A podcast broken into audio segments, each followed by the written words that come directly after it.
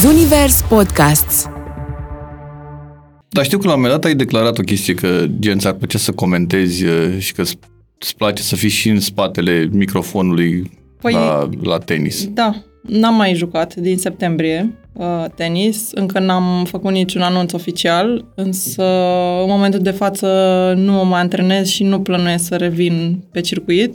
Eu în momentul ăsta nu, nu cred că o să revin, dar ți-am zis, mi-e greu, mi-e, mi-e foarte greu după 27 de ani de carieră. Latura fizică, extrem de importantă. Nu mai faci nimic fără latura fizică în ziua de azi în tenis. Poți să ai tot talentul din lume. Ai avut un moment ăsta în care ai avut vreun regret că te-ai apucat de tenis? Asta era viața mea. Tot, toată viața, practic, tenisul a fost prioritatea numărul unu. Asta e adevărul. Nu, nu, nu realizam și nu apreciam deloc la adevărata valoare. E, din păcate, unul dintre prețurile succesului. După aia mi-am dat seama că nu tenisul era problema. Problema era cum mă raportam eu la tenis. Că primul pas să rezolvi ceva e să o conștientizezi, Corect. să vorbești despre ea. Uite, Există. chestia asta există, știi? Da. Cred că ăsta e primul pas. Trebuie să te ridici, adică tu trebuie să fii prietenul tău, să, știi? Susținătorul tău. Urban Flex cu o travă Un podcast Zunivers Bună ziua și bine v-am găsit la un nou episod din Urban Flex. Am o invitată pe... De fiecare dată mă emoționez așa când am invitați oameni, în- fără să fie cu supărare pentru nimeni al, din alt domeniu, dacă am sportivi sau actori, mă emoționez așa. Raluca Olaru este invitată azi, uh, uh, na, că tot urmăriți tenisul, n-aveți cum să nu o știți. Bună, Raluca! Bună, mulțumesc de invitație. Și eu îți mulțumesc. Uh, De obicei încerc să invit cât mai mulți sportivi, dar sportivii au o chestie de asta cu... Nu le place să iasă în față sau... Mă întrebe mine? Să înțeleg Da. că ai fost refuzat mult de sportiv? Nu, nici măcar n-a fost refuzat. Mi-e frică să, să chem, că știu că e ceva... Mai, uh, în general, uh, programul e foarte, foarte încărcat la noi. Mm, În tenis, în mod special, nu știu alte sporturi, dar în tenis uh, avem foarte multe deplasări. Tot anul suntem mai mereu plecate, plecați și când suntem acasă e așa un fel de nu știu ce să fac mai întâi, pe lângă antrenamente, bineînțeles, recuperare și așa mai departe, lucruri pe care trebuie să le facem mereu, na, diverse chestii. Dacă ești acasă timp limitat, știi cum e, se adună toate într-o săptămână, ești din colț în colț. Poate de aia. Dacă e ai mai putea greu. să-ți iei o cameră video sau ceva, să fii și blogger de travel sau N-aș ceva, putea, dacă tot nu. mergi așa pe tot felul de chestii. Um, da, nu, nu cred că e pentru mine tipul ăsta de, de job. Dar știu că la un moment dat ai declarat o chestie că gen ți-ar plăcea să comentezi uh, și că îți- îți place să fii și în spatele microfonului Păi- la, la tenis. Da, uh, zici bine. Um, am declarat asta și deja o fac cumva puțin. Uh, n-am mai jucat din septembrie uh, tenis, încă n-am făcut niciun anunț oficial, însă în momentul de față nu mă mai antrenez și nu plănuiesc să revin pe circuit. Mi-e greu să pun cu adevărat punctul pe ei și să zic să strig sus și tare că nu mai joc, însă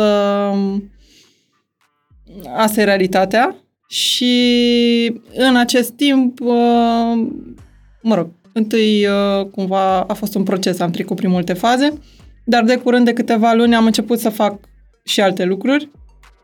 Unul dintre ele fiind acesta, comentez uh, meciuri de tenis uh, la televizor și alt lucru pe care am început să-l fac este să antrenez.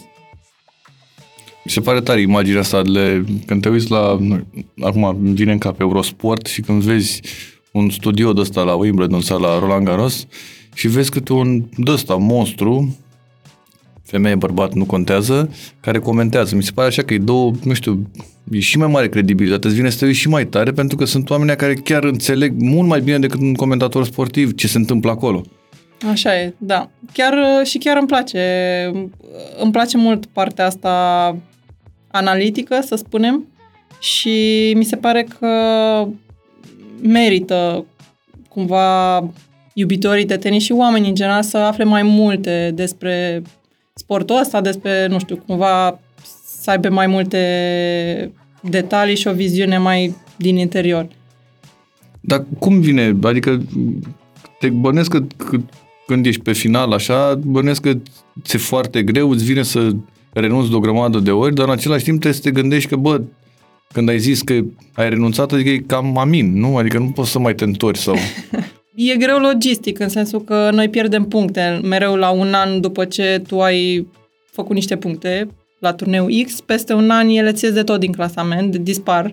Și atunci tu ne jucând, pierzi puncte, pierzi puncte, nu mai ai clasament și neavând clasament, după aia nu poți să joci la turnee. Deci din punct de vedere logistic, da, este destul de greu, dar nu imposibil, adică au, au mai fost cazuri, dacă chiar, nu știu, vrei și...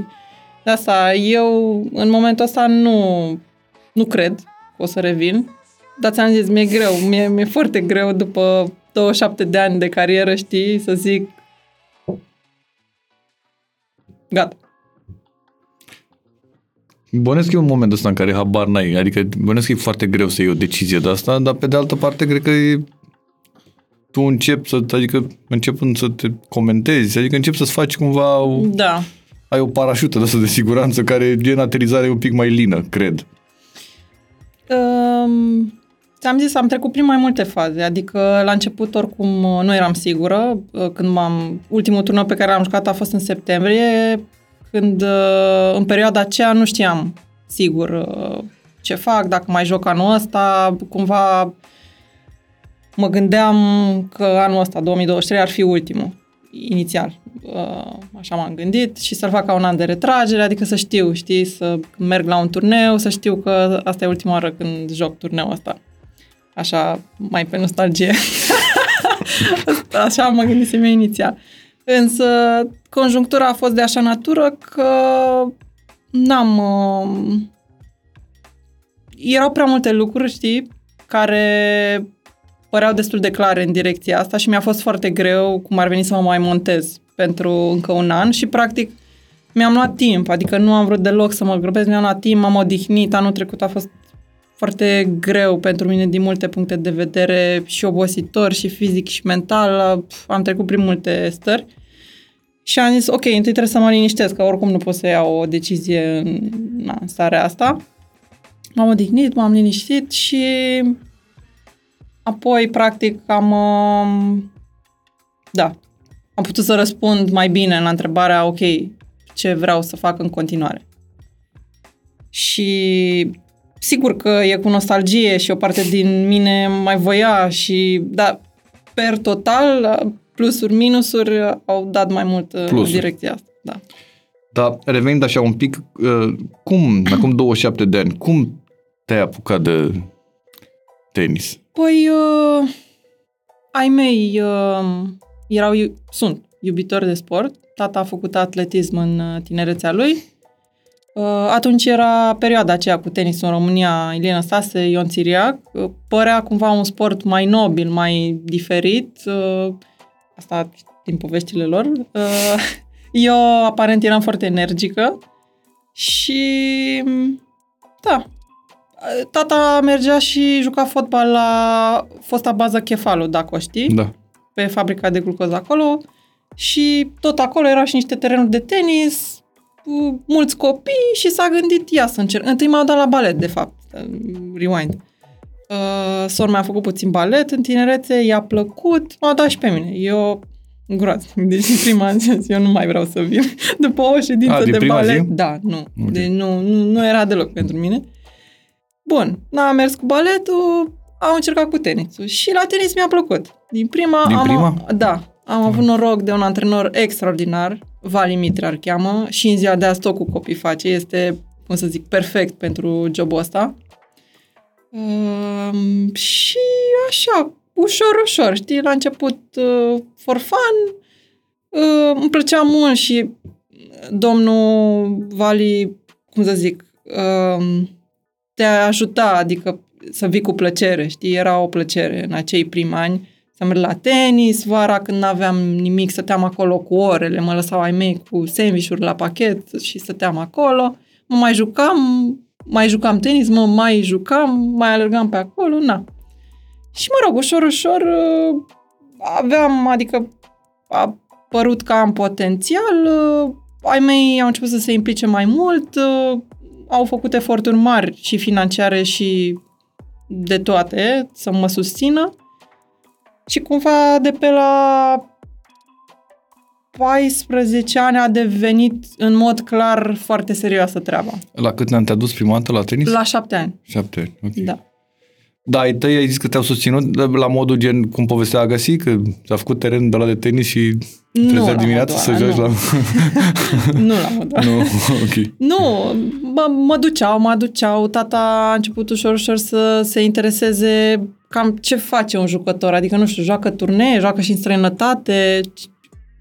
Așa, a deschis ochii cumva. Pentru că nu prea erau atunci antrenori, să zic, cu experiență pe circuit în România, să te duci la un om, să zici, uite, domne, fata mea, v- na, vreau să... Asta e problema la tenis, totul e foarte individual, nu e un sistem în România. Nici Încă. acum, nu? Până Nici acum. Am- Încercăm. Noi încercăm la toate, da. Adică, poate intrăm mai târziu în detalii, îmi doresc să mă implic pentru că Știi cum e? știu cum e, eu și colegele mele de generație, pentru că am fost foarte multe, în mod evident, am fost o generație wow, toate cumva am venit de nicăieri pe, Barba cu voastră, eforturi cumva. proprii, efectiv, noi, părinții noștri și poate un antrenor. Uh, și a trebuit să do it the hard way, cumva, știi? Și să învățăm singure, în timp, cu experiență. Și Na, am acumulat, am acumulat foarte mult knowledge, ca să zic așa, și îmi doresc să-l dau înapoi, știi, să poate Simți asta că să... vrei să-l dai înapoi Da, cuiva da, care da, din el la început, cum ai Da. fost tu la un moment dat, da. și care nu are parte de cineva care să-i spună chestia asta. E puțin mai bine, așa să zic, scena din punct de vedere antrenori, numărul lor, calitatea e puțin mai bine decât pe vremea mea, când eram eu mai tânără, Uh, dar mai e mult loc. Și cum e asta? La 14 ani ai avut o discuție cu ai tăi și ai zis, bă, vreți să faci, adică e serioasă treaba sau... Mm, sincer, nu mai știu dacă a fost o discuție clară. Nu, că ai zis că ceva, la 14 da, ani era păi, o chestie. la 14 ani, gândește-te că am câștigat absolut tot ce se putea câștiga în Europa. Cred că am pierdut trei meciuri anul ăla, la vârsta mea. Că... Și deja Ah. jucam și la o vârstă mai mare și și acolo făceam rezultate. Deci am fost numărul unu în Europa, campioană europeană, campioană de Masters, campioană de europeană de est, campioană națională. Tot ce a fost, Tot. am, Bifat. am câștigat. Îți dai seama că în momentul ăla te gândești, bă, stai puțin, ok, înseamnă că... Da, și în general eu am, am făcut saltul foarte devreme, știi, nu e un tipar deloc în tenis, nu e o rețetă și ăsta e unul dintre lucrurile pe care vreau să le transmit iubitorilor de tenis, să aibă răbdare, pentru că nu poți să te ridici ca mine la 18 ani sau poți să te ridici la 25 de ani și nu e nicio problemă. Poate, de fapt nu poate, sigur, din anumite puncte de vedere e chiar mai sănătos să te ridici mai târziu, cumva e mai echilibrată treaba. Mă rog, nu erau nici la 18 ani, evident, dar um, nu e o rețetă. Eu am făcut acest salt foarte devreme. La 16 ani deja câștigam turnee de senioare pe bani, 10 miuri erau atunci, cel mai mic nivel, să zic, de senioare. Um, finalistă la junioare la 16 ani de Roland Garros, simplu dublu. Am câștigat dublu cu Miki Buzărnescu Miki la Buzărnescu, da. US Open la 17 ani. La 18 ani eram 50 și ceva VTA la senioare. Wow. Wow! Da. După care a urmat o perioadă mai grea, accidentări, după aia am revenit, după aia iar o perioadă mai grea, după aia grea de tot de am crezut că nu mai, nu mai ies la capăt, am crezut că literally this is the end și că nu mai am ce face și trebuie să mă las. Și atunci am găsit soluția asta cu dublu, uh, pentru că în ultimii ani de carieră am jucat uh, doar în proba de dublu. Și mă bucur că mi-a ieșit pentru că îmi doream, adică na, mi-am dorit dintotdeauna să, să am o carieră din asta și mai ales să mă bucur pentru că în a doua parte a carierei m-am bucurat mult mai mult de, de mine, de tenis, de ce fac și chiar uh, mă bucur cu, cu călătoria pe care am avut-o. Nu a fost ușoară, dar uh, a meritat. Și că sunt mulți oameni care cataloghezi așa după, vezi câți bani a făcut ăla și zici, mamă, uite, a făcut atâția bani, știi? Și nimeni nu se uită de fapt în spate ce înseamnă, că bănesc că n-ai avut momentele copilăriei pe care le-au avut alți copii sau n-ai avut, adică în timp ce tu mergeai la antrenament, alți copii probabil că zici că, nu știu, făceai ceva în curtea blocului sau... Da, uh, mă crezi că abia acum în ultimii ani mi-am dat seama cu adevărat de toate lucrurile pe care le-am sărit, pe care nu le-am trăit la vremea respectivă. Acum, în ultimii ani, mi-am dat seama. Și că atunci, practic, nu știam altă variantă. Am fost cumva destul de devreme... Na, am intrat în această bulă, să zicem, și asta era viața mea. Tot, toată viața, practic, tenisul a fost prioritatea numărul unu și tot ce am acolo îmi puneam toată energia. Da, și acum recent am realizat, băi, dar stai puțin, da, uite, aia n-am făcut, aia n-am făcut, aia n-am trăit, aia... Ce să faci? N-ai, n-ai ce să faci. E, din păcate, unul dintre prețurile succesului, cu mențiunea că și, din nou, asta e un lucru pe care vreau să-l dau mai departe, clar, adică vreau să merg mult pe el. Um, în adolescența mea am avut antrenori foarte stricți și am crescut cu această idee, exact ce am zis mai devreme, că tenisul e tot și că, nu știu, atentă la orele de somn, la ce mănânc, la nu știu ce, la tot, tot, tot, tot, tot, tot, tot de mică, adică de, o, la o vârstă foarte fragedă. Și mi-a fost greu după, chiar și când mi-am dorit să, cum să spun, să aduc un pic de echilibru, și să, să mai mă bucur și de alte lucruri pe lângă, să nu mai pun atâta presiune pe mine, să... Mi-a fost foarte greu, adică a, ani de zile mi-a luat cu adevărat de efort conștient, zi de zi, zi de zi, până am ajuns într-un punct în care cu adevărat am reușit să mă bucur mai mult. Dar poți învăța cumva, nu? Mentalitatea cu care înveți un copil care este, să zicem, are potențial și vrea să facă asta, să fie una mai constructivă și mai pe latura asta pozitivă și de căutarea echilibrului între om și jucător de mic, știi, de mai devreme și atunci el crește deja cu mentalitatea aia și o așa devine ca om. Se pare că e diferență între noi și alți oameni care au descoperit chestia asta mai de... Da, da, nu? Te referi la alte da, naționalități? Da, da, da. Asta, uite, de chestia asta cu încrederea și de mentalitate. Da, păi... Uh, na, sunt mai multe exemple. Noi, în general, ăștia în Europa de Est suntem mai...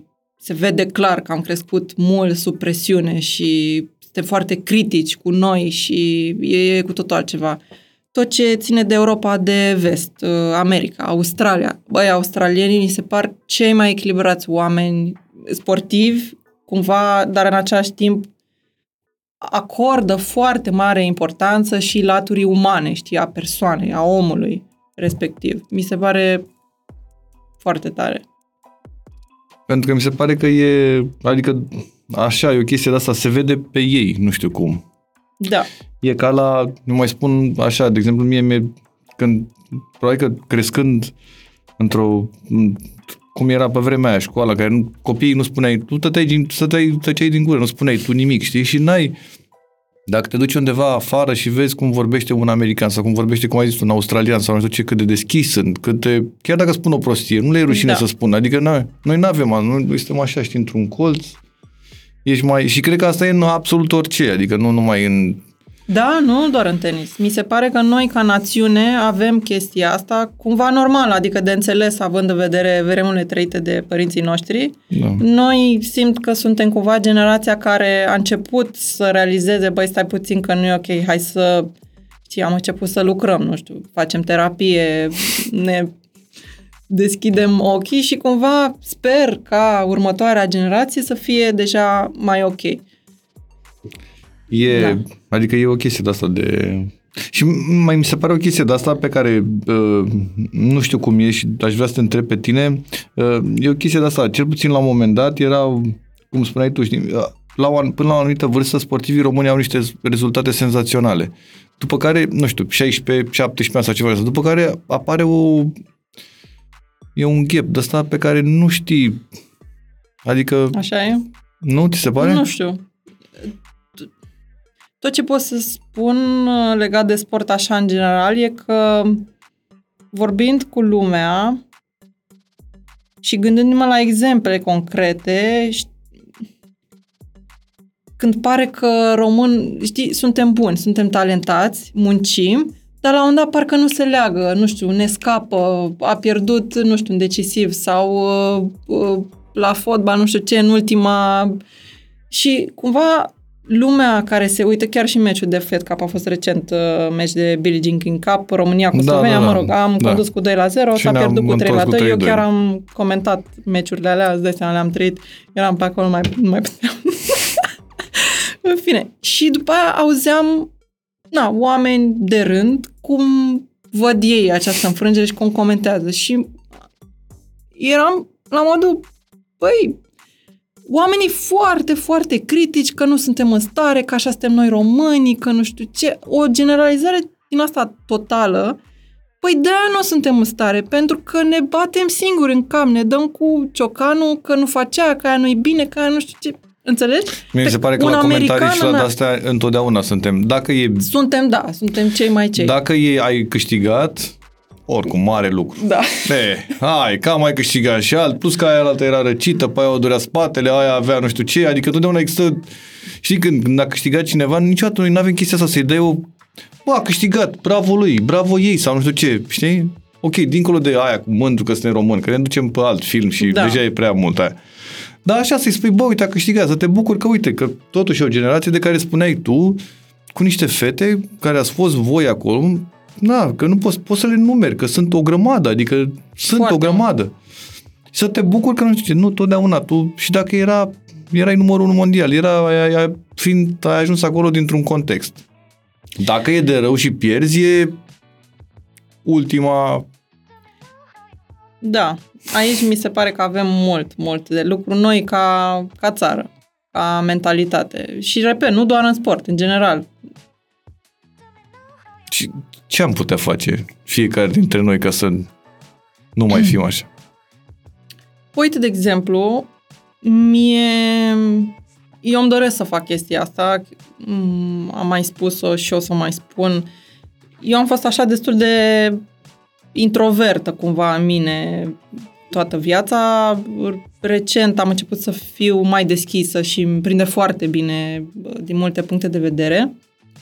Și cu ocazia asta, uite, îmi doresc să aduc pe masă aceste subiecte, știi? Să le aduc la lume, că primul pas să rezolvi ceva e să o conștientizezi, Corect. să vorbești despre ea. Uite, Există. chestia asta există, știi? Da. Cred că ăsta e primul pas.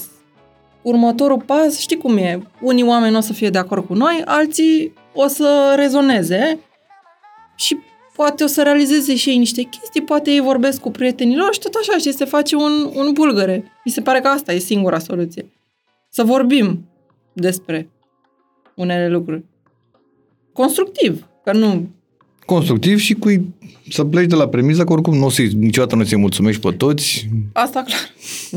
Eu am o vorbă că dacă vrei să te trezești dimineața să-i mulțumești pe toți, mai bine te curci Mai la loc. bine, că da. n-ai niciun fel de șansă, chiar nu ai nicio șansă. Da. Iar noi, ca nație, era o chestie, un citat care ne, mi se pare că ne definește, că românul se supără dacă nu-l inviți la o petrecere și se supără dacă l-ai invitat, că i-ai mai invitat și pe alții. Ceea ce mi se pare e valabil în orice. Adică niciodată nu avem vreo chestie de aia să zic, bă, acum ești mulțumit, sunt ok sau nu știu ce, știi, indiferent ce ar fi. Și în sport la fel, când aveai performanță și aveai o grămadă de sportivi români care erau top sau ceva, tot aveai o nemulțumire că nu știu, Da. se putea mai mult sau ceva, Și știi? așa eram și noi, ți-am zis. Adică, mă rog, nu o să vorbesc în numele altora, dar eu clar eram așa. Nu în prima parte a carierei eram foarte, foarte critică, nu mă bucuram de reușitele mele. Gândește-te că am fost prima din generația asta.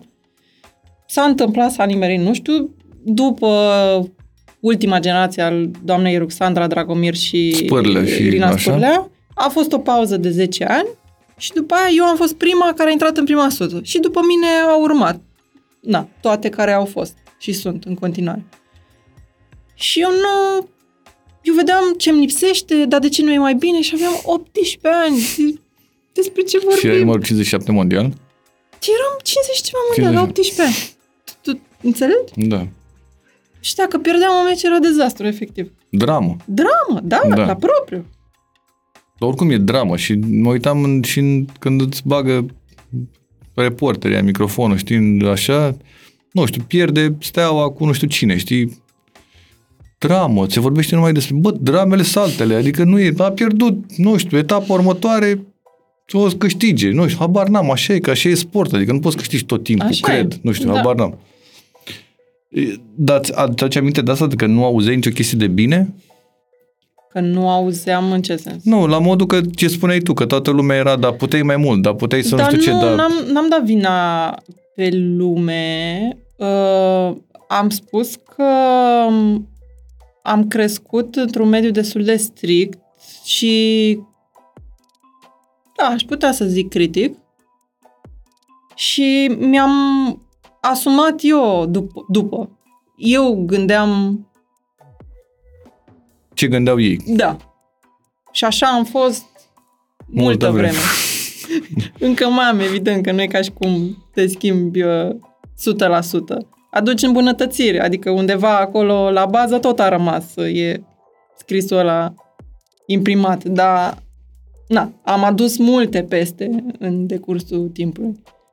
Dar întâlnindu-te cu tot felul de sportivi în decursul carierei, ai încercat să mai povestești eh, din întâmplările astea? Adică să afli cum e și în alte părți? Undeva la lumea civilizată, de ce vorbeai mai devreme. Uh, nu prea.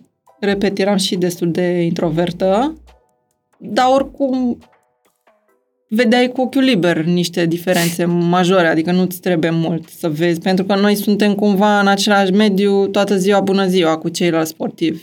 Mâncăm în aceeași încăpere, dormim în același hotel, ne antrenăm pe același terenuri, la turneu mă refer, și vezi, na, stânga, dreapta, vezi ce fac, cum vorbesc, ce atitudine au după meci, după înfrângere, după victorie. Nu poți să nu vezi niște lucruri. E un sportiv care te-a impresionat, așa te-a marcat cu ceva? Puneți că mulți, da?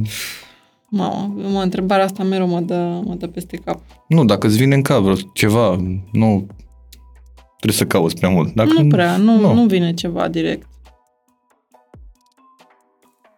Știu că am întrebat-o pe...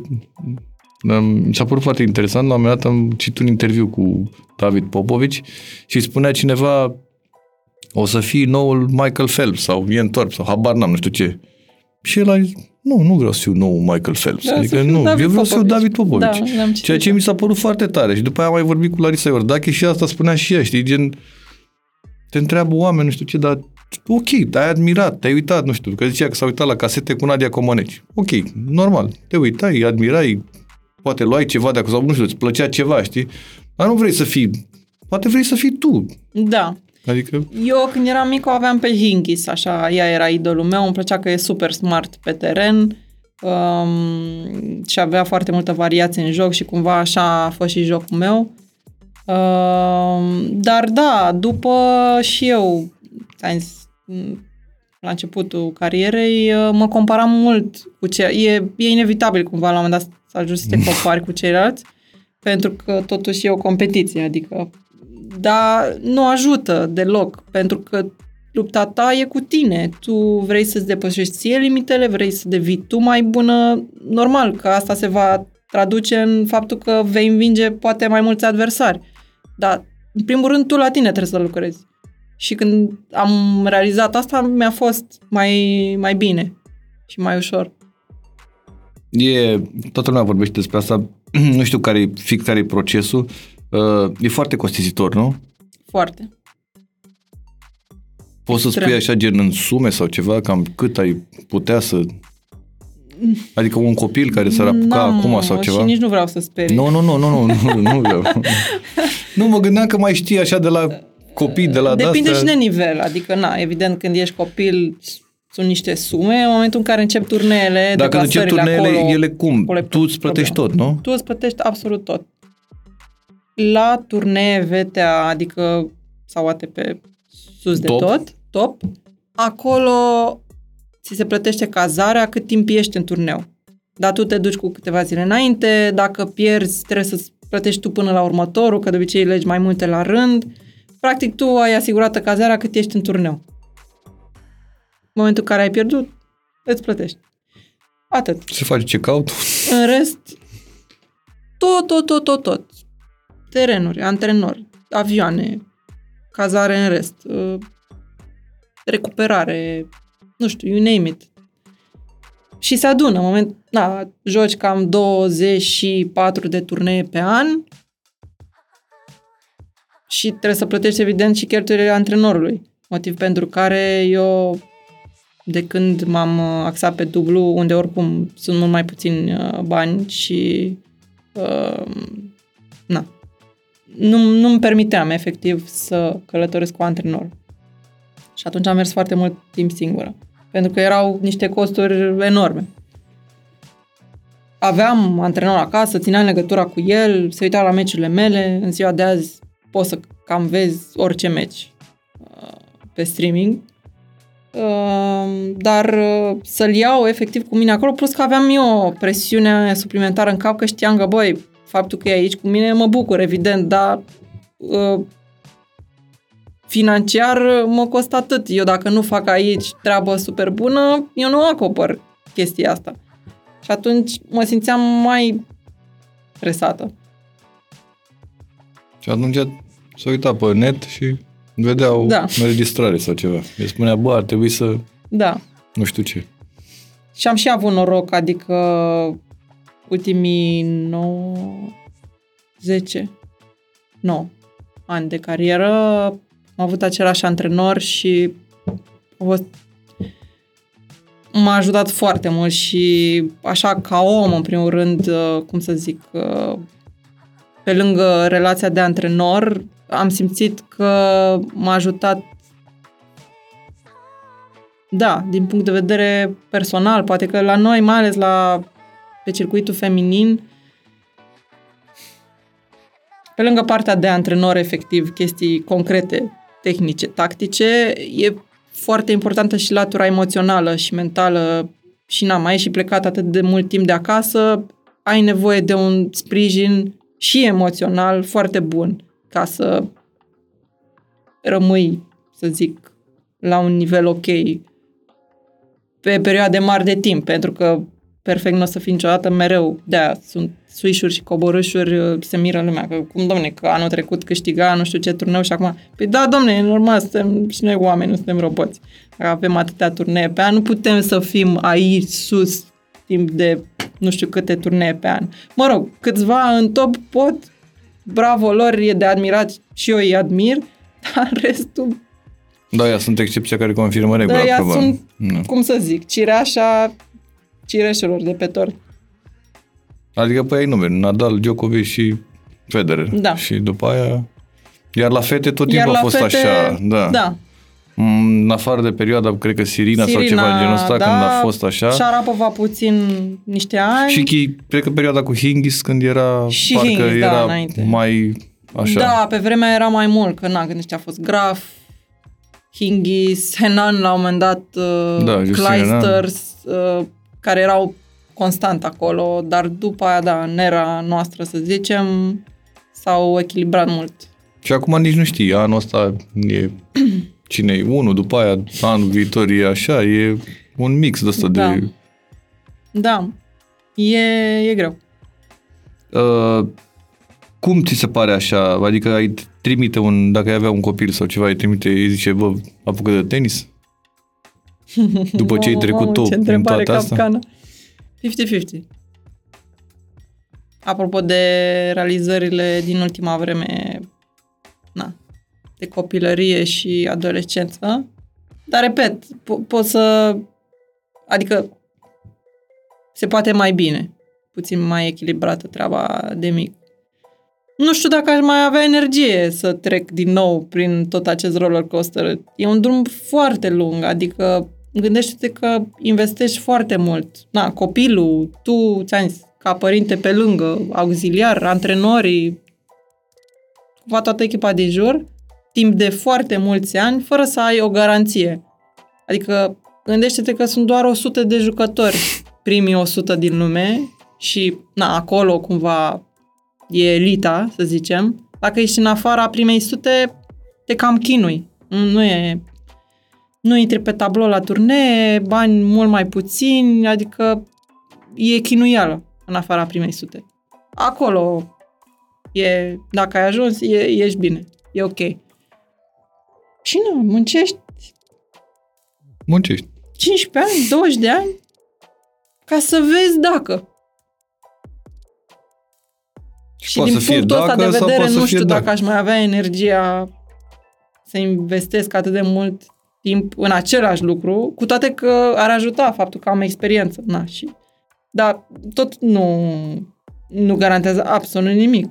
Că am eu experiență, Asta e cei, prin ce ai trecut tu. Adică Da. nu, tu poți să arăți, bă, uite, așa s-a întâmplat la mine. Da. Dar nu poate să se întâmple la toți pot așa. să am niște tipsuri, pot să am niște direcții, dar tot sunt foarte multe variabile care intră în joc. Dar cum a fost pentru tine momentul ăla când ai ajuns, mi se pare așa, gen să ajungi să fii 100 mondial în orice, în orice, nu știu, gen absolut orice, mi se pare că e o chestie asta mega fantastică, adică nu știu, chiar mi se pare tare, să fii, 100, adică înaintea ta, nu știu, cum ai zis tu că erai 57, adică înaintea ta să fie 56 de oameni, în orice, nu știu, în, aruncăm cu ăsta la într-o în coșul de gunoi sau ceva din ăsta. Și în fața mea doar 56 sunt care aruncă la fel ca mine, știi? Da. Cum a fost pentru tine? Și mai ales că erai la vârsta aia la care gen bănesc că nu prea știi cu ce se mănâncă nimic. Nimic, îți dai seama. Eram un copil. Ți-am zis, nu, acum uh, apreciez mult mai mult. Mi se pare că nici acum la adevărata, adică cred că mai e loc chiar și acum. Dar atunci, ți-am zis,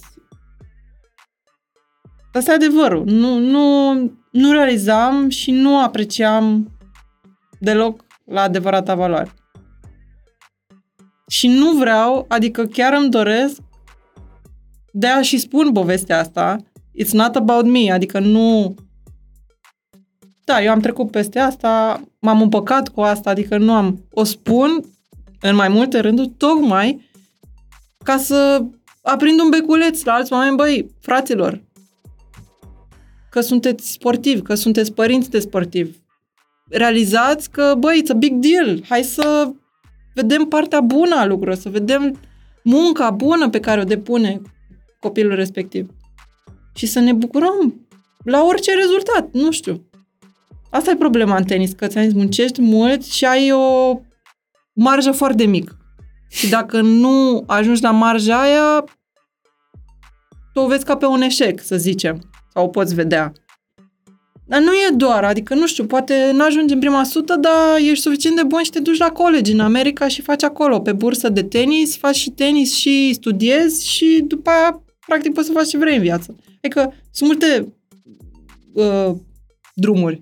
Ok, foarte bune și important e până la urmă noi să fim mulțumiți la sfârșitul zilei, la sfârșitul anului și na, la sfârșitul vieții până la urmă. Băi, uite, am făcut treaba asta pentru că chiar mi-a plăcut și m-am simțit bine să o fac. Normal, a fost și greu, mi se pare că orice faci. Nu e nimic ușor pe lume, deci sincer, mi se pare că nimic nu e ușor.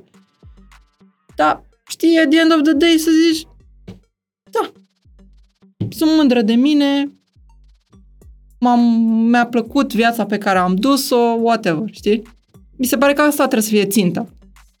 Da, ok, normal că vrei top 100, visezi, nu știu ce, dar nu e the end, nu e the end. Și acum, nemai jucând, pot să garantez că nu e the end, adică există viață și după și faptul că am avut niște realizări pe terenul de tenis, să zicem, în cariera de tenis, nu mă scapă de alte lucruri sau nu știu. Uh... Adică plătești când te mergi la Lidl, nu? Sau... da. Deci, a, Raluca, ok, Sunt... uh, masa de asta, coleguța luați aici, la casa 2. Da. Deci sunt, na, multe lucruri care alcătuiesc viața, care continuă și după cariera de sportiv, care n-au legătură cu asta. Da, ai avut o panică de asta la un moment dat? Că, bă, există doar momentul ăla, sunt în top 100, dacă am căzut, e groasă, dacă... Da, da. Păi nu ți-am zis, trăiam fiecare meci pierdut ca pe un dezastru. Sau când am ieșit din prima sută, am, am trăit mulți ani pe... De aia mi-a fost și greu cumva să revin, pentru că mă simțeam eu as a failure, știi? Când am ieșit din prima sută, m-am și accentat și, mă rog, asta e cu totul altă poveste, apropo de antrenori și de nivelul oamenilor din România, din sport. Acum tot așa e puțin mai bine, dar atunci eram departe, pe recuperare sportivă, pe doctor, pe... Adică și nu, nu știam cu ce se mănâncă, ce să fac, nu, nu știu. M-am, m-am pierdut, știi, când m-am accidentat. În fine, dar pe lângă lucrurile astea, mi-a pus bețe în roate și faptul că o vedeam ca pe un mare eșec. Mă simțeam, adică, și normal că din stare, cum să scoți ce ai mai bun din tine, dacă tu... tu e doar rău Trebuie în tine. să te ridici, adică tu trebuie să fii prietenul tău, să, știi? Susținătorul tău. Da, ai avut oameni lângă tine? Am avut, bineînțeles. Da. Păi, fără oameni nu. Nu poți să faci nimic. Fără oameni nu trebuie să fie mulți neapărat, dar să fie, na, nu știu, ceva din categoria familie-prieteni, antrenorii, ți sunt foarte importanți, adică conexiunea, la nivelul ăsta, conexiunea jucător-antrenor e mai departe de cât doar, nu știu, ți zis, chestii tehnice, tactice. E mai mult acolo. Și ca și program, așa, gen pe un, un, un an de zile, cât erai plecat din țară? Păi, acum când mă gândesc, te rog să mă crezi mai acapă, efectiv. Nu, nu, știu cum, nu știu cum am putut, dar, na, am putut. uh, păi, uh, sezonul începe în ianuarie, chiar în prima săptămână, adică tu pleci ori între Crăciun și Revelion, ori dinainte de Crăciun. Pleci în Australia, că acolo începe calendarul. Sigur, e frumos în Australia, nu pot să zic. Adică nu mă plâng. E cald. Foarte mult. uh, dar uh, începe atunci și se mai termină abia în octombrie. Poți să smulgi o săptămână liberă în vară. O săptămână? o săptămână liberă în vară, dar nu în toți ani am avut. Adică în unii am avut, în unii nu, în funcție de nevoi, de clasament, de turnee, pentru că turneele sunt mereu asta. Tu tu nu poți să, sau, da, nu, nu poți să-ți permiți să sari prea multe turnee, pentru că în momentul ăla celălalt te joacă și tu nu. Și din start ai pierdut, cumva, adică, știi? Da. Um, da, și se încheie pe la sfârșitul octombrie. Noiembrie ți tu liber. Și în decembrie trebuie să te antrenezi, să faci pregătirea de că iarnă. Vine ianuarie și Australia, că vine sezonul și trebuie să fii fit și... E greu. Mi se pare, dintre toate sporturile, ăsta mi se pare unul dintre cele mai grele, ca și calendar. Și multe schimbări, deplasări, fus orar, se schimbă condițiile în fiecare săptămână, suprafața, mingile. E o adaptare de la săptămână la săptămână. Deci jocul nu seamănă de la săptămână la săptămână. Și vremea contează, sunt, sunt multe. Și pare foarte fain, știi că mamă, cât se plimbă și câștigă și bani și vă ce frumos e. Și echipamentul e frumos așa și da, când intri pe teren și acolo da. și aveți badge alea frumoase când stați acolo în tribună și te duci la Cape Town, mâine ești în Qatar, poi vine la Doha, mâine la nu știu ce, adică e frumos. Nu zic nu, e frumos. Da. Adică mie îmi place și îmi doresc să călătoresc în continuare, îmi place partea asta și uh, na, chiar am văzut locuri frumoase, nu mă plâng. Dar ritmul pentru a la lung e un pic cam mult. Adică și e mult, mult în spate, mult consum. Gândește, ți și fizic, deplasări efectiv, chestii fizice, plus mental, emoțională, că ai meciuri în fiecare săptămână. Trebuie să fii pregătit, să fii în formă, să fii, na, at your best când intri pe teren și nu, îți dai seama că nu ești at your best la toate turnele. E, e foarte... Țin minte perfect când am fost la Olimpiadă. Uh, am, mă bucur mult că am prins două Olimpiade, și la Rio și la Tokyo. La Rio, când am fost prima oară, na, eram pe avion cu alți sportivi români și vorbeam de una de alta, dar cum e la voi, dar nu știu ce, dar nu știu cum și da, noi le povesteam cum e la noi exact ce spălăteți acum cu programul și ei nu înțelegeau efectiv. Păi cum adică? Păi cum îți faci pregătirea aia precompet...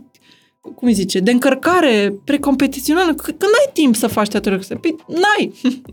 Mm. Deci tu ești cumva în, în tenis, încerci să ții echilibru așa pe o, pe o sfoară între o recuperare cumva cât de cât după niște turnee, o minimă perioadă de antrenamente ca să ai de unde cumva să... Nu, încărcat e mult spus, deci nu este încărcat. Um, dar nu foarte mult pentru că după aia pleci la următoarele turnee, știi? Pe asta mă gândeam, e că la orice sport așa. sau ceva, nu să ai campionate europene sau ceva, odată la nu știu cât, da. ani sau ceva și te antrenezi pentru alea și joci în perioada aia când e, nu știu, așa. Da. Și după aia, nu știu, Sau e... ai meciuri, nu știu, uh, o dată pe săptămână, o dată la două săptămâni și mai și știi că în ziua cu tare, la ora cu tare, ai meci. Și eventual în țară, nu în, uh, la 2000 de kilometri, uh, da. Da. Asta e latura mai puțin ușoară. Adică dacă nu era cu deplasările astea, eu mie mi-ar fi plăcut să joc. Dar uh, latura asta m-a... Adică aici mi-a fost greu. Din ce în ce mai greu în ultimii ani. Vorbeai de generația ta și de uh, că ai fost cumva în prim, adică prima din toată generația mm-hmm. asta și după aia au venit foarte multe fete. Uh, se pare că acum e, o, e o, mai în jos, așa, se duce cumva... Uh, a fost perioada Irina Spârlea da. de care spuneai. Mm, nu știu dacă e mai în jos. Ideea gândește că a fost și foarte sus. Adică uh, depinde puțin de perspectivă. Cum vezi? Da, da. așa e, da.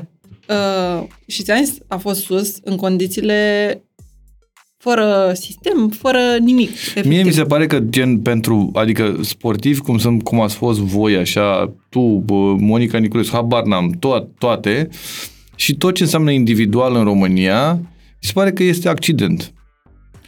Adică e gen, a vrut familia lui extraordinar de tare, a vrut el de a tras cu dinții, a mai avut un antrenor care a vrut și el la mult de tot să facă asta și Eventual a, a făcut doi... și mai pe gratis sau mai ieftin exact, ca mai, să ajute și, să... Am și eu da. pe Marius care vine și vă ajută cu alea și pe Nelu și pe nu știu ce, dar mi se pare că e așa o chestie de asta de hei rup, de asta personalo, familialo, nu știu ce. Că mi se pare că nu e nimic gândit pe termen lung, o strategie. Bă, uite, ar trebui, nu știu, te uiți la Spania, te uiți la... Bă, oamenii au se face sport în școli, în aia, nu știu, habar n-am. Adică se întâmplă lucrurile și tu știi mai bine asta. Da, nu, așa e. Revenind la întrebarea ta, sunt fete care vin, nu știu dacă la fel de multe, adică aici... Nu contează, dar nu sunt, contează numărul. Sunt fete da. care vin, da, și sper, ți-am zis, adică chiar îmi doresc să dau cumva mai departe prin diverse forme vedem cum se leagă și cum reușesc să ajut să am un impact mai mare, să zicem, asupra mai multor persoane, dar îmi doresc chestia asta pentru că merită, știi, e o cauză care, din punctul meu de vedere, merită să investești în ea. Și ți se pare că nu se întâmplă cum ar trebui să se întâmple?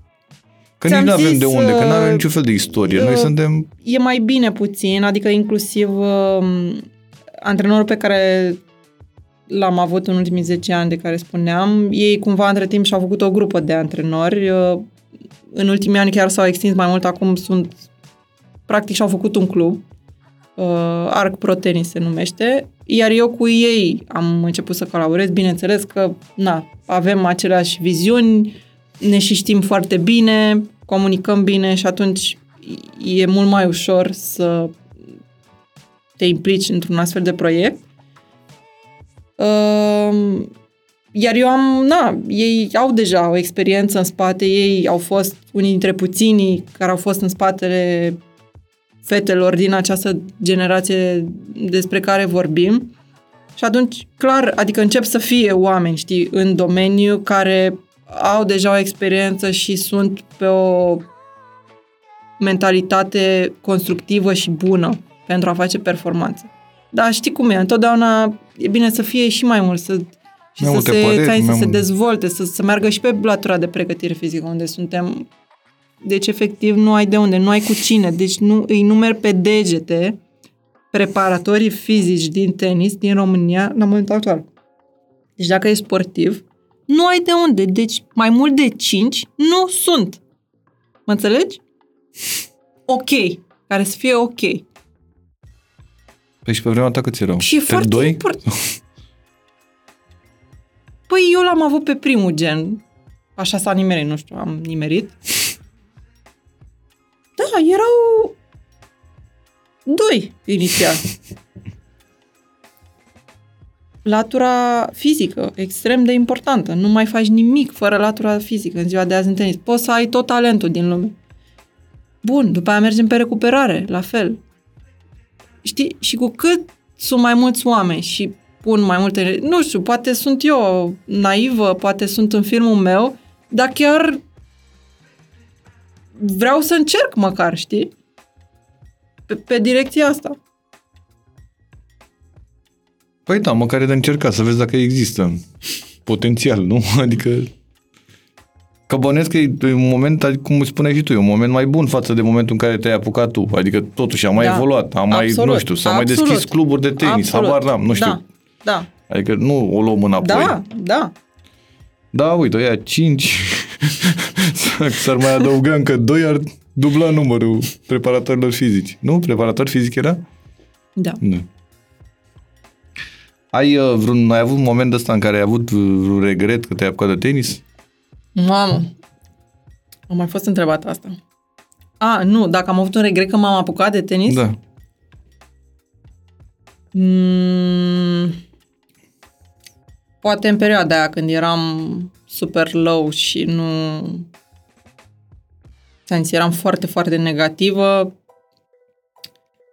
și eram așa, într-o perioadă proastă, adică slab în clasament, uh, slab financiar, uh, nu aveam încredere în mine, nu aveam pregătitor fizic, apropo, chiar țin minte, da?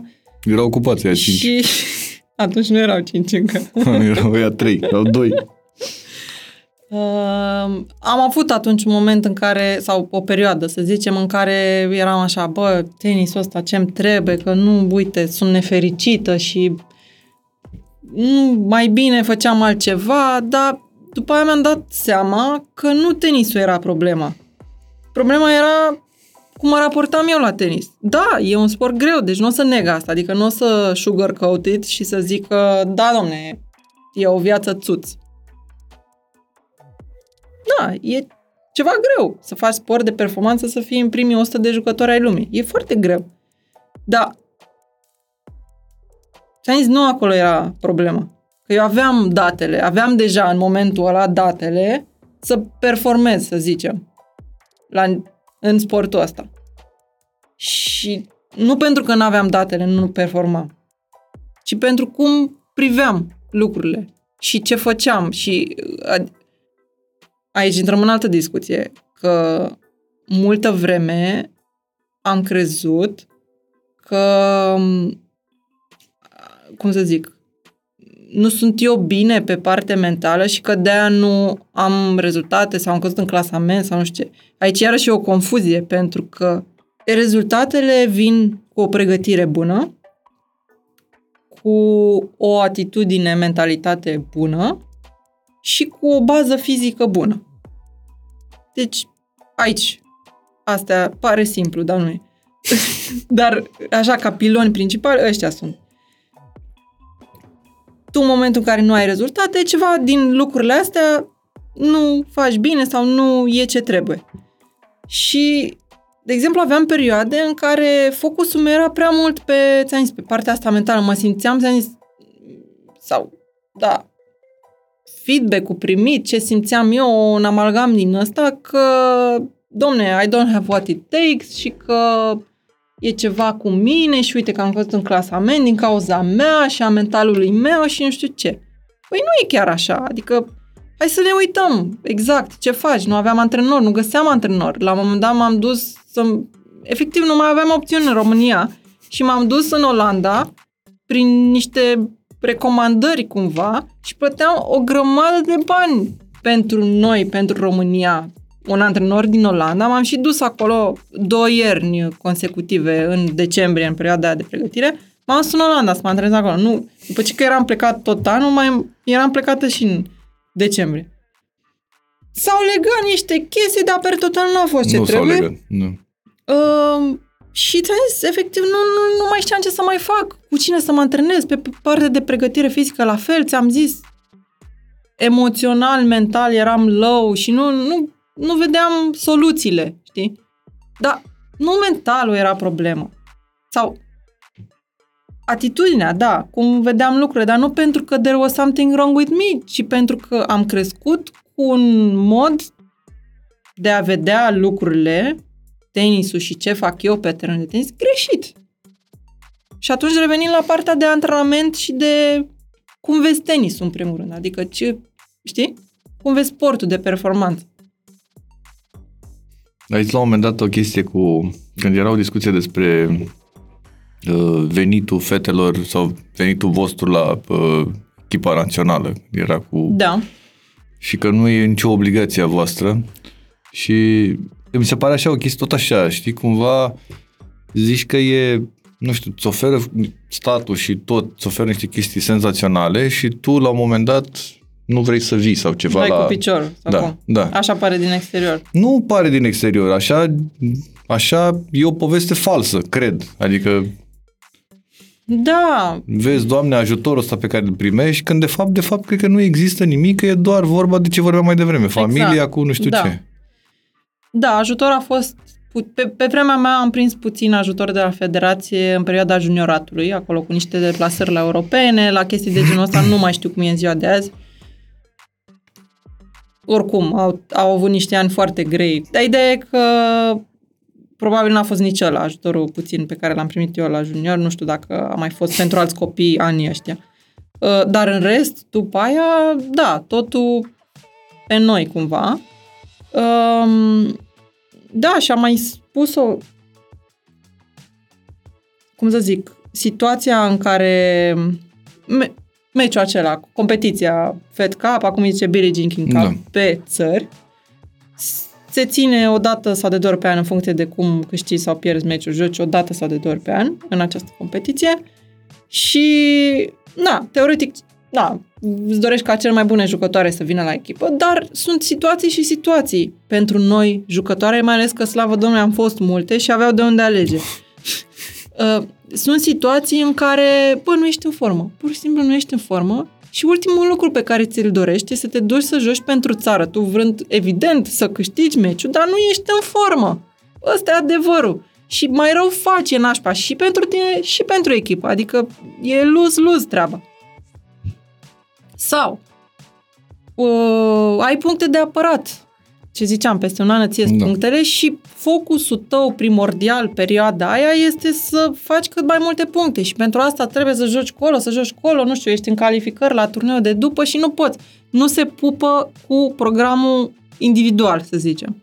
Și atunci, na, refuzi. Eu, uh, și mai sunt cazuri, sau ești accidentată, sau sunt N posibilități pentru care noi, jucătoarele de-a lungul vremii, la un moment dat am zis nu. Am refuzat. Și da, lumea n-a înțeles. Au, au fost judecate, cum vorbeam, că românul Da. judecă și critică. În general, și, orice. Da, nu. ele nu au, noi, nimeni, adică ne duceam acolo pentru că voiam noi să fim acolo și voiam să ajutăm echipa și să facem treabă și acolo. De-aia ne duceam. Eu personal am refuzat o singură dată recent, tot pentru că era anul cu Olimpiada, aveam calendarul extrem, extrem de plin și deja cumva în ultimii ani na, la o vârstă.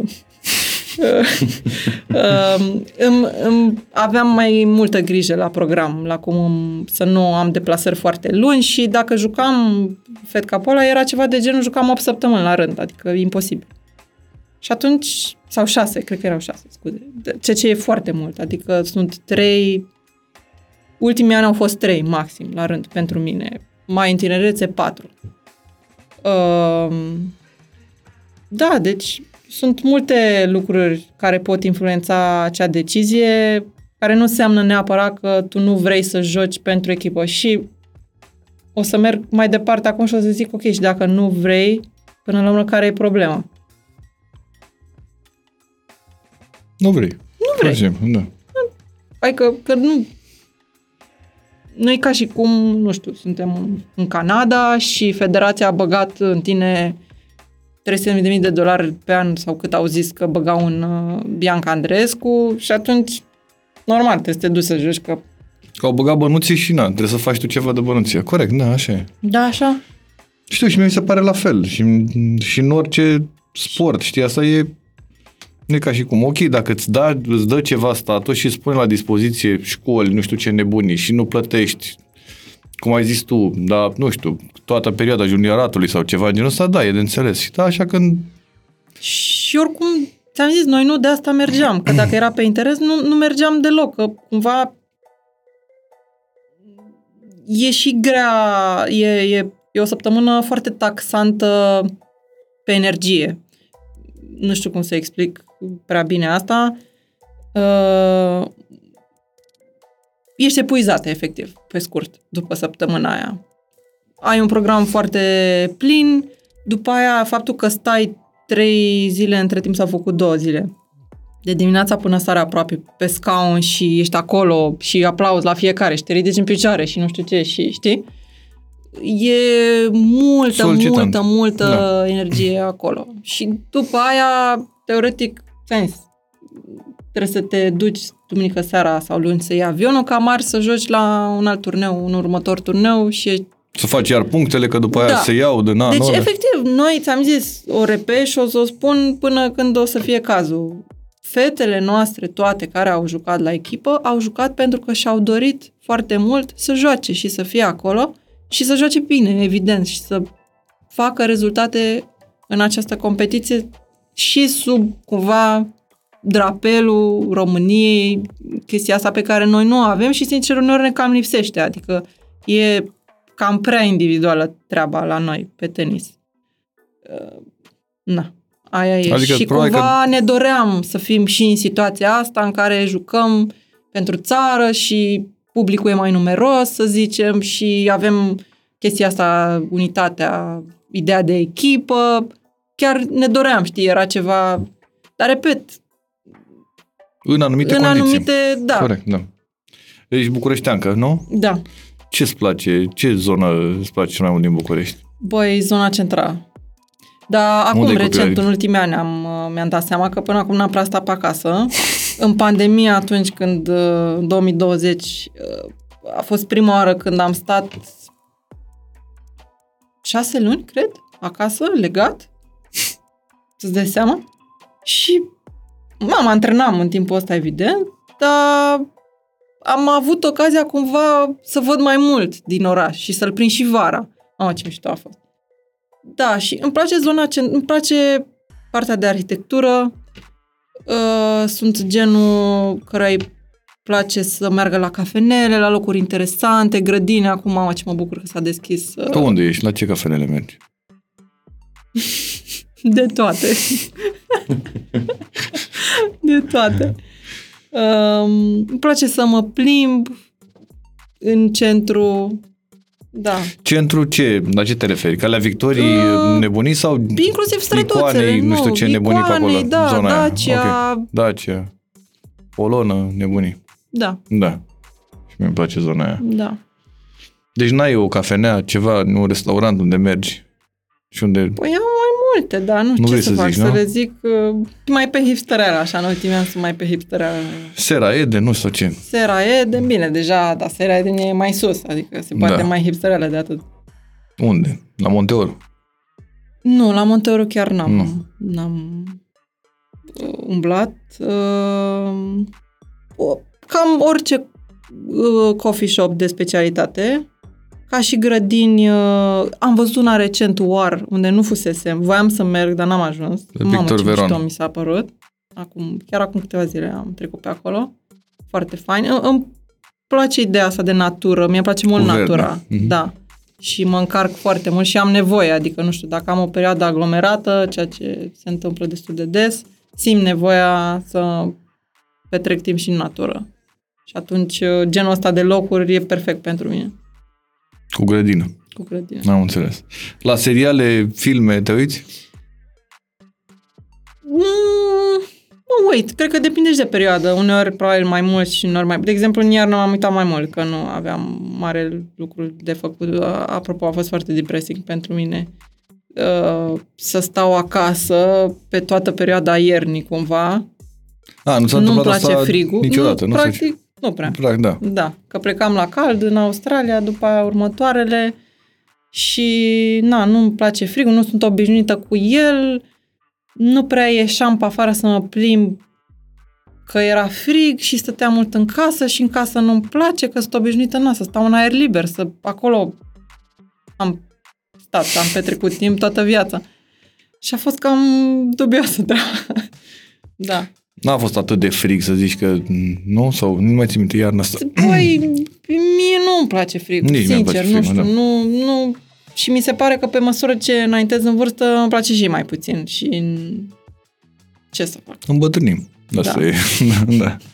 Nici mie nu-mi place și încep să ajung ca mama, să, în funcție de cum e vremea, să mă doară pe aici, să mă doară pe aici, să nu știu ce, știi? Că e gen Da. meteo sensibil, meteo nu știu cum se numește, sau știu, o bălărie de asta. Uh, Dacă te-ai întâlnit cu Raluca de la 14 ani, care era ea cu fiartă pe tenis, ce îi spune?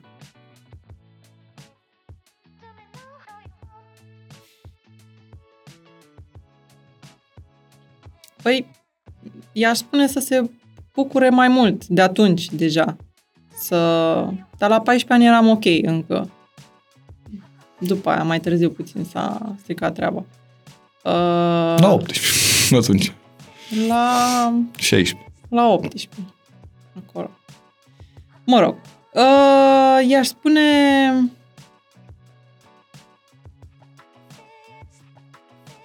Că e foarte bine... Na. Că e bună la tenis și ce face și că se dedică și că muncește. Să încerce să acorde atenție și pe lângă, nu știu, să-și facă prieteni, să Na, ai niște limitări, evident, nu poți să faci și un sport de performanță și, nu știu, să ieși de nu știu câte ori pe săptămână sau asta clar nu se poate, dar cât Un de cât, soi de echilibru acolo, un să-ți ceva, găsești, da. să, da. Um, și să, să rămână să fie deschisă, cumva. Cam asta, astea ar fi lucrurile pe care le-aș spune. Am înțeles. să fie deschisă. E, Da, pe cred că sunt Da. niște chestii pe care nu le aveai de unde să le auzi. Pentru că probabil că așa erau vremurile atunci și cred că nu... Nimeni nu spunea... Toată lumea și cred că te... Că toți îți spuneau că nu s-ar putea să nu mai existe viață după tenis. Sau că gen cât de important e să faci doar da, asta. era o chestie foarte importantă, era foarte să nu ieși, să nu vorbești cu băieții, să nu, nu știu ce, și la modul te și controla, știi, dacă Opa, la a ora venit 10 Ionuț, da, ești în fața blocului. în cameră sau... Și nu vorbesc de părinți. Aici, Da, da. Vorbesc de antrenori. Um, și rămâi cu niște idei, știi, adânc uh, plasate acolo. Și da, ca atare nu pot să zic, adică nu prea am avut așa un cerc de prieteni, nu am avut. Uh, și nici nu-mi dădeam seama, știi, adică asta e mai grav, că nici nu dădeam seama că there is something wrong with that. Iar după aia, na, plecat uh, în turnee de mică, ți-am zis, de pe la 17 ani a devenit destul de constantă treaba cu plecările. E destul de singuratică viața. Pare că noi cumva ți-am zis, suntem acolo împreună, dar fiecare își vede de treaba lui pentru că e un sport individual, pentru că, na, îți dorești să așa. Sunt câteva națiuni care ți-am zis, sunt mult mai unite și, cum să zic, Hai că era diferență de la cer la pământ. Dar, aș, dar sunt uniți între ei, gen, nu știu, spaniolii între ei, italiencele între ele, știi, americanii între ei. Uh, da. Pentru că altfel ți-am zis, uh, e destul de... E multă muncă și mult tu cu tine, așa, în, în bula ta. Ceea ce pe termen lung nu ajută, că tu ești un om care e pe teren și performează și omul ăla are și el niște nevoi, pe lângă faptul că vrea să facă bine tenis sau orice altceva. Mai are E niște om. nevoi, da. Da. E totuși om, dincolo și de la că un moment joacă dat tu tenis. dai, dai, dai, dai, dai și la un moment dat nu mai ai de unde. Efectiv că nu te și încarci, știi? Trebuie să, trebuie să da. de e, nu e bună chestia asta cu, cum să zic, presiune și numai asta, mănânci, visezi, uh, respiri, numai asta, pentru că te limitează foarte mult și la un moment dat nu mai poți, clachezi, efectiv clachezi pentru că nu poți, nu dai randament. Eu cred că și din copilărie și din toate chestiile astea care, așa, finalul e că acum terapeuții au mult de muncă și pot să câștige foarte mulți bani. Și e cea mai de viitor meserie, dacă ești terapeut în Da. 2023, Sunt poți de să... acord.